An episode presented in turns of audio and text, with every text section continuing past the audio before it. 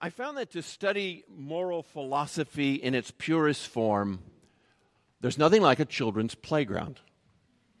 Hey, Johnny, you can't do that. It's against the rules. Oh, yeah, Johnny replies. Who says so?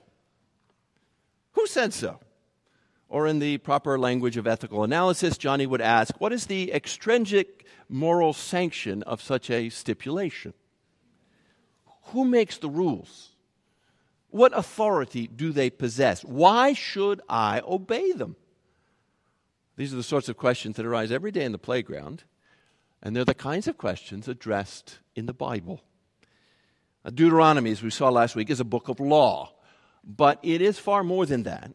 Moses is not a lawyer, he is a preacher. Deuteronomy is not a statute book, it is a sermon.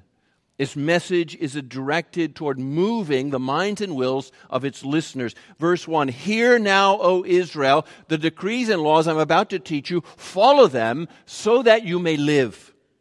This could be translated, hear, O Israel, the decrees and laws I am about to teach you to follow. The purpose of Moses' preaching is to foster obedience, not just to impart knowledge, but he's seeking an obedience that is based on an understanding. And in verse 4, he does this by anticipating, in chapter 4 here that we're looking at, he does this by anticipating Johnny's question. He is giving a book of law, but before he does that, he wants to answer the question, who says so? Who says so? And his answer, of course, God does.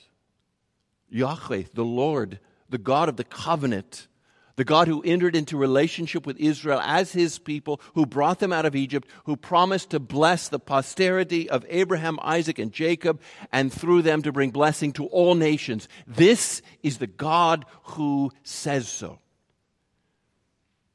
And Moses is calling the people to remember the day when the Lord had commanded them to assemble the people before me, to hear my words so that they may learn to revere me, to fear me as long as they live in the land.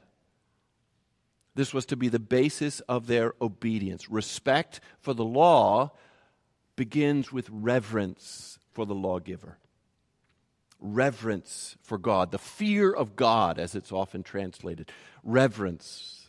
It can be defined as a deep respect for something or someone, often tinged with a sense of awe, resulting in a feeling of personal humility and submission. Reverence. I think reverence seems to be a foreign concept in our society, where often there's no higher authority than the individual, autonomous human will. Although occasionally, I do encounter a kind of odd, almost silly vestige of reverence.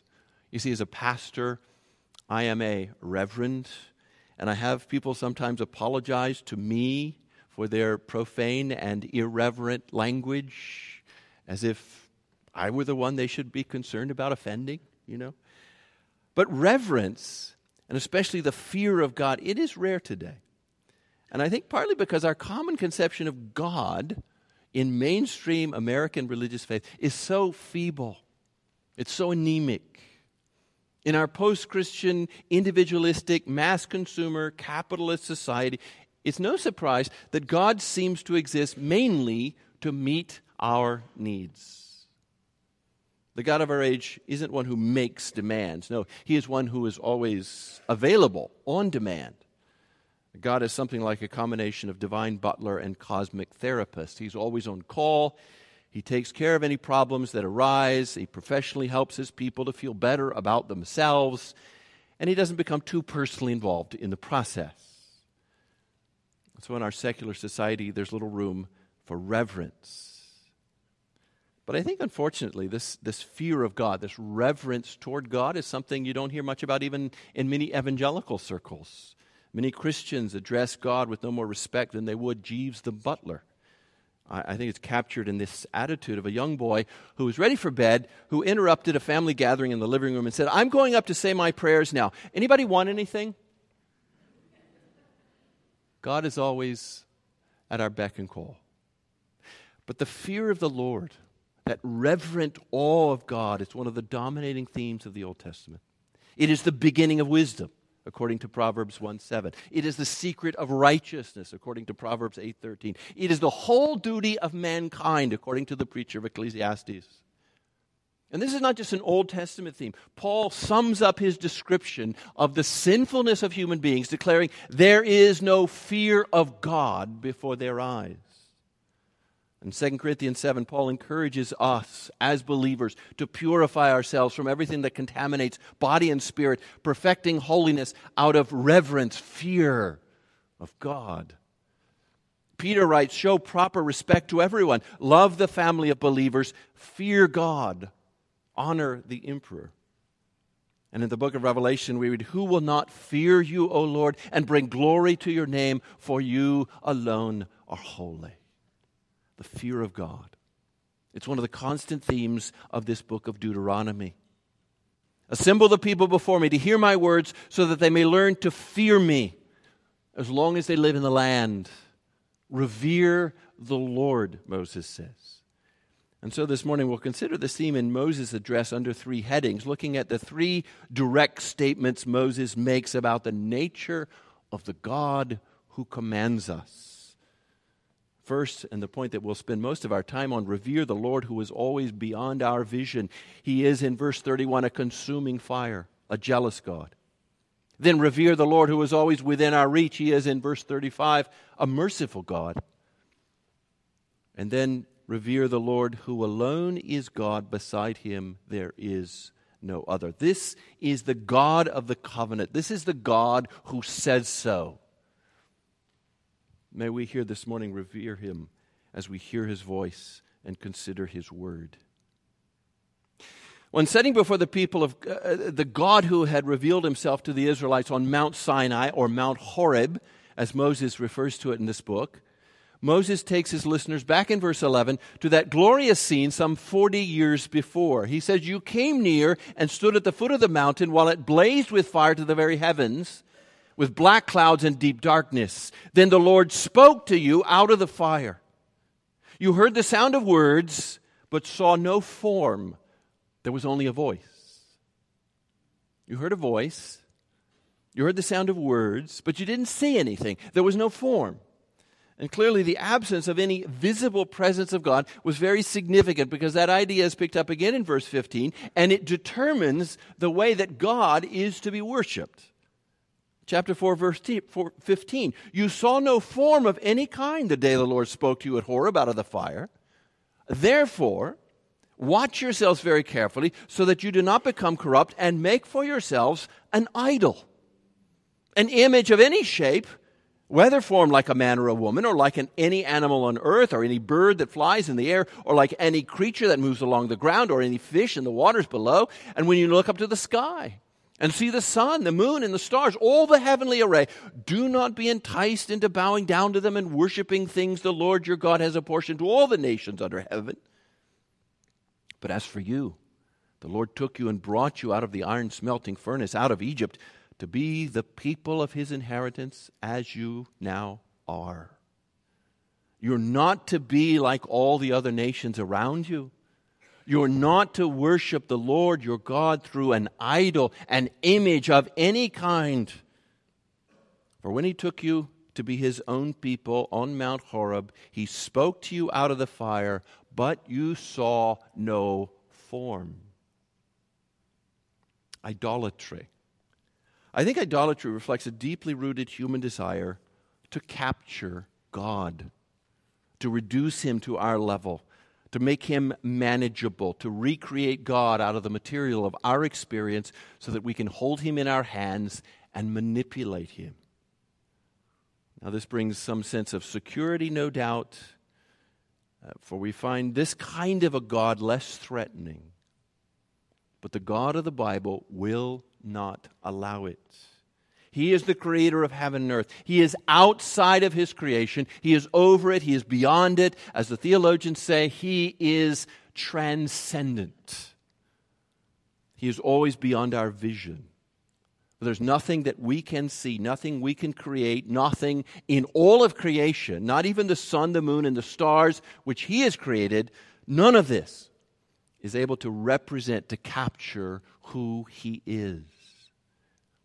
It's like trying to visualize infinity. It can't be done. And the infinite God demands that we not try. The God of Israel, in contrast to all the other so-called gods of the ancient world, the God of Israel would not be worshipped in images. Now, why is this so important? It is important because idolatry of any form destroys the fundamental distinction between the Creator and the creature, between God and nature. It ignores the fact that the Israelites saw no form. It's to exchange the glory of the immortal God for images made to look like mortal human beings and birds and animals and reptiles, as Paul says in Romans 1. It is to exchange the truth of God for a lie and to worship and serve created things rather than the Creator. For you see, images of God are a lie. They dishonor God. They necessarily domesticate the infinite and transcendent God. They bring him down to our level, either diminishing his majesty or obscuring his personal nature, or both. Images dishonor God, and images deceive us. So much so that the worship of the true God falsely, through images, inevitably leads to the worship of false gods. And so closely are these two linked that the single term idolatry covers both worshiping the right God wrongly and worshiping the wrong gods. They're both forms of idolatry.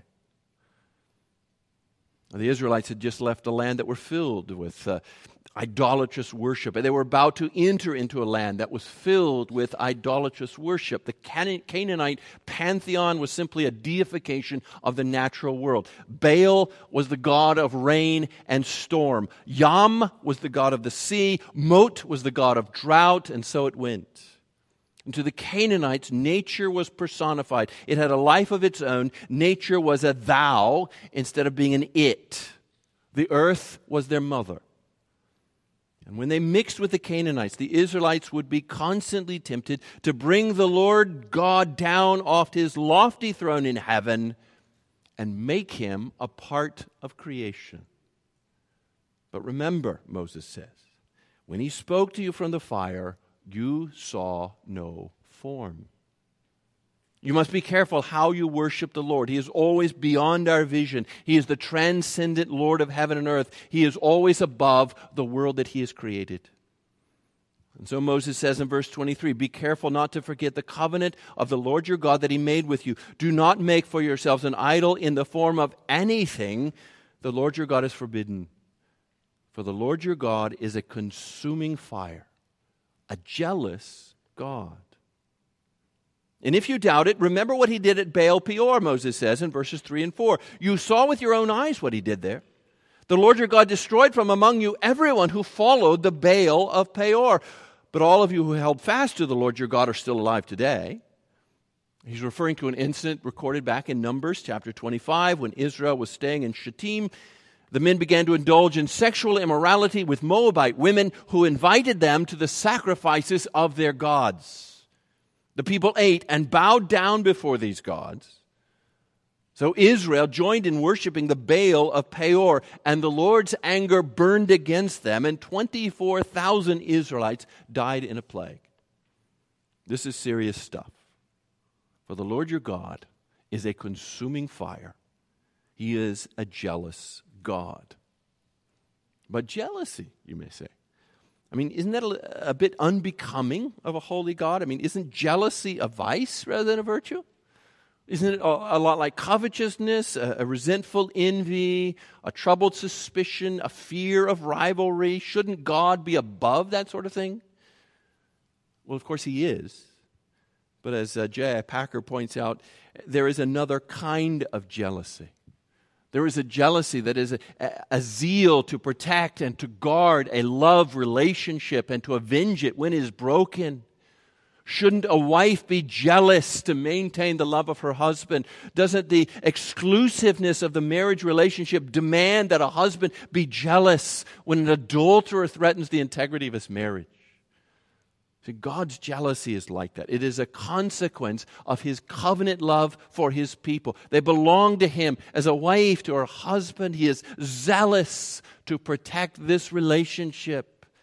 And idolatry comes in as a pernicious intruder, seducing his beloved bride, wooing his people away from their rightful love. And that's why idolatry makes him angry. And he should be. Idolatry is a denial of who God is, and it is a denial of who God is to us. But this is not something we have to worry about. You may say to yourself, there's no statues in this church. We don't bow before the sun and the stars. Maybe that's true. But you see, the principles we've outlined here suggest two more subtle applications of this text. First, you see, we're guilty of idolatry whenever we bring the transcendent God down to our level, to the level of the creature. We can seek to understand God. We can say things about him as they reflect the truth of Scripture, but we must never think that we can figure him out. God will always remain beyond our vision. We cannot put him in a nice, neat little box and think we can control him and manipulate him. We can't create him in some image of ourselves. When people say, I like to think of God like this, or I like to think of God like that. And usually people like to think of God as one who is just as tolerant and indulgent and permissive as they are. That's a God of their own creation. It doesn't matter how you like to think of God. We must think of him as he is, as he's revealed himself to be, as he's revealed himself to be a consuming fire, a jealous God. We must realize that even our highest theology can never contain him. He will always be too great for that. We must revere him in all his infinite glory and never think that we can bring him down to our level.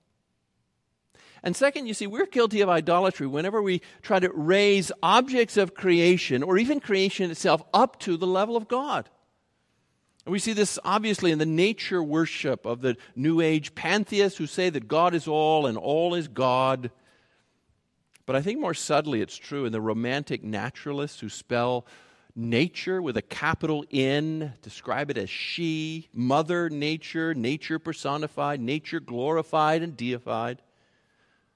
What some people call worship is no more than an enjoyment and appreciation of nature of the kind Ralph Waldo Emerson so often spoke of, the feeling of exhilaration and wonder when walking in a moonlit meadow, in the shadow of a majestic mountain, appreciating nature, but apart from nature's God, worshiping creation apart from the Creator. But what of other aspects of this world that we hold up for devotion and worship?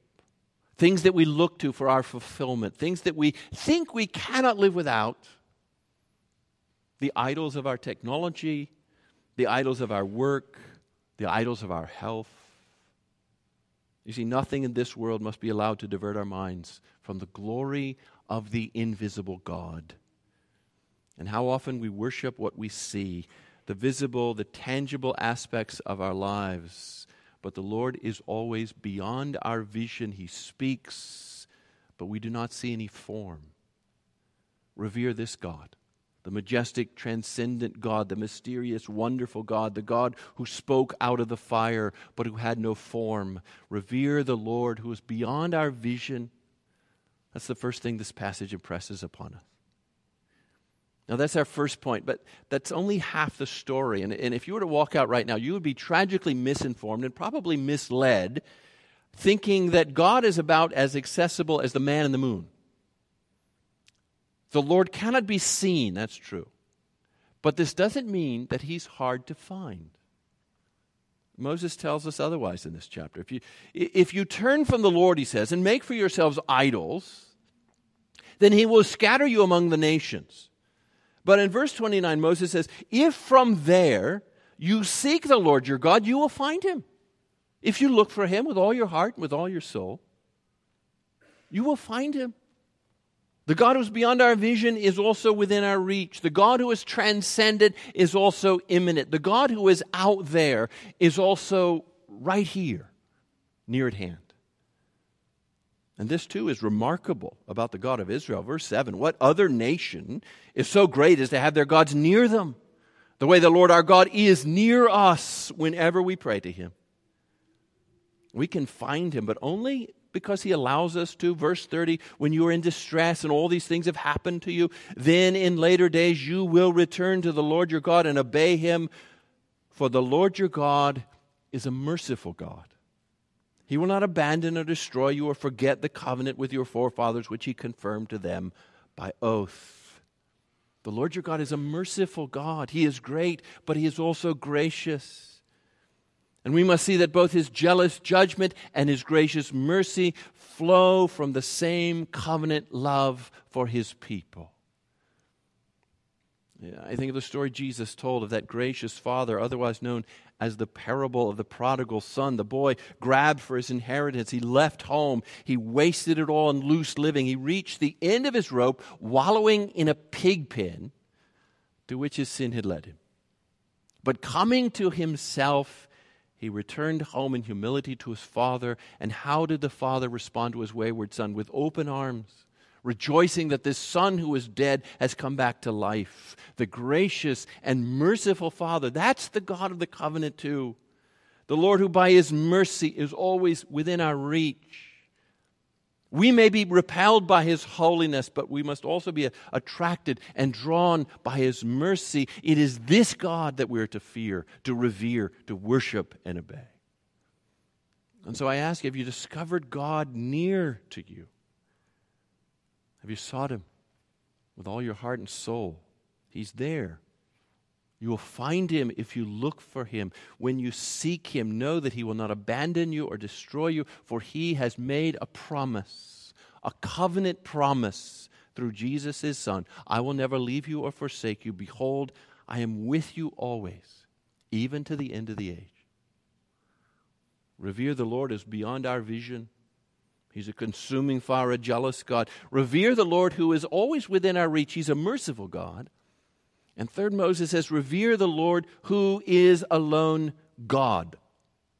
Besides Him, there is no other. And look at verse 32. Ask now about the former days, long before your time. From the day God created human beings on the earth, ask from one end of the heavens to the other. Has anything so great as this ever happened? Or has anything like it ever been heard of? Has any other people heard the voice of God speaking out of fire as you have and lived? Has any God ever tried to make for Himself one nation out of another nation by testings, by miraculous signs and wonders, by war, by a mighty hand and an outstretched arm, or by great and awesome deeds, like all the things the Lord your God did for you in Egypt before your very eyes? In the entire length of human history, from the day God created human beings on the earth, in the entire breadth of all creation, from one end of the heavens to the other, nothing like this has ever occurred, Moses proclaims. No other God has done what our God has done for you in creating a people for Himself, in delivering you with His mighty hand and revealing His gracious law.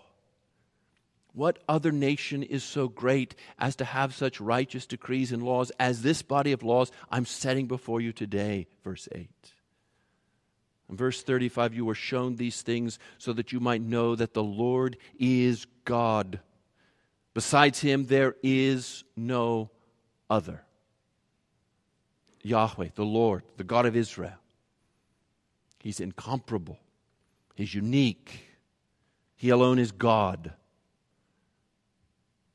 And for that very reason, the nation of Israel had a responsibility to make this God of the covenant known to all nations.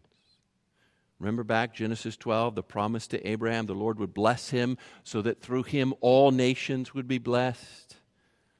We see that in verse 6 of our passage here. Moses says to the people, observe these laws carefully, for this will show your wisdom and understanding to the nations, who will hear about these decrees and say, surely this great nation is a wise and understanding people.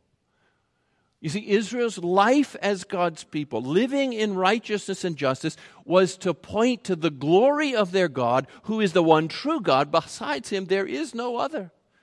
So you see, this God who is invisible, in a sense, makes Himself visible through the lives of His people, their righteous lives, are to be his image in the world. This wonderful miracle. The miracle and mighty power of the Exodus from Egypt, the majesty and the revelation of the law on Mount Sinai. Has anything so great as this ever happened? Has anything like it ever been heard of? You see, Moses and his audience had to say no. Nothing so great as that has ever happened. They had to say no to that question. But you know, we don't. For since that time, something even greater has happened.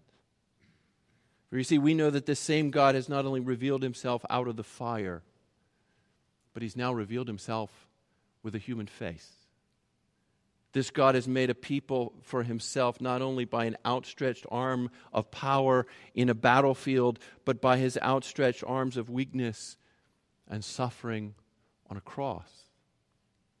His awesome deeds now include setting aside his glory to wash his disciples' feet and setting aside his holiness to bear the burden of our sin. See, if the events that Moses knew of could inspire a humbled awe in the presence of an incomparable God, how much more should the events that we now know of? The incarnation of this invisible God. This God who is beyond our vision has become visible. As a baby in a manger, the image of God is now found in the person of Jesus Christ. And that God is within our reach, calling us to come, to follow him to the cross, join him at his throne. Acknowledge and take to heart this day that the Lord is God in heaven above and on the earth below. There is no other. This God has now revealed his glory in his Son, Jesus Christ. And because he is the only God, salvation is found in no one else. For there is no other name under heaven given to mankind by which we must be saved. Besides him, there is no other. And so we too have a responsibility to make him known among the nations. Our lives as his people in the church are to make him visible in the world. You see, this is the God of the covenant, the God of the new covenant. He is the one who rightly says so in our lives. Jesus said, "All authority in heaven and on earth has been given to me. Go and make disciples of all nations, baptizing them in the name of the Father, Son, and Holy Spirit, teaching them to obey all that I have commanded you. And I will be with you to the end of the age." How will you respond to this God? I ask that again because, like Moses, I'm not teaching you about God so that you can pass an exam in systematic theology, but so that you could learn to worship him and follow him. Think about your worship. A. W. Tozer said, "Worship is pure or base as the worshiper entertains high or low thoughts of God." Is your God big enough to inspire your worship? Do you draw near to him with a certain sense of fascination and wonder? Or is your God locked up in a neat little box, a God you can understand and control and manipulate, a mere idol? We must come to worship, again, as Tozer said, to be filled with moral excitement, to be captivated and charmed and entranced, excited, not how big you're getting or how big the offering was or how many people came out to church, but entranced with who God is and struck with astonished wonder at the inconceivable elevation and magnitude and splendor of Almighty God. We must revere God. We must fear him in our worship and so trust him and obey him in our lives. We turn in prayer as we prepare to come to the table of the Lord.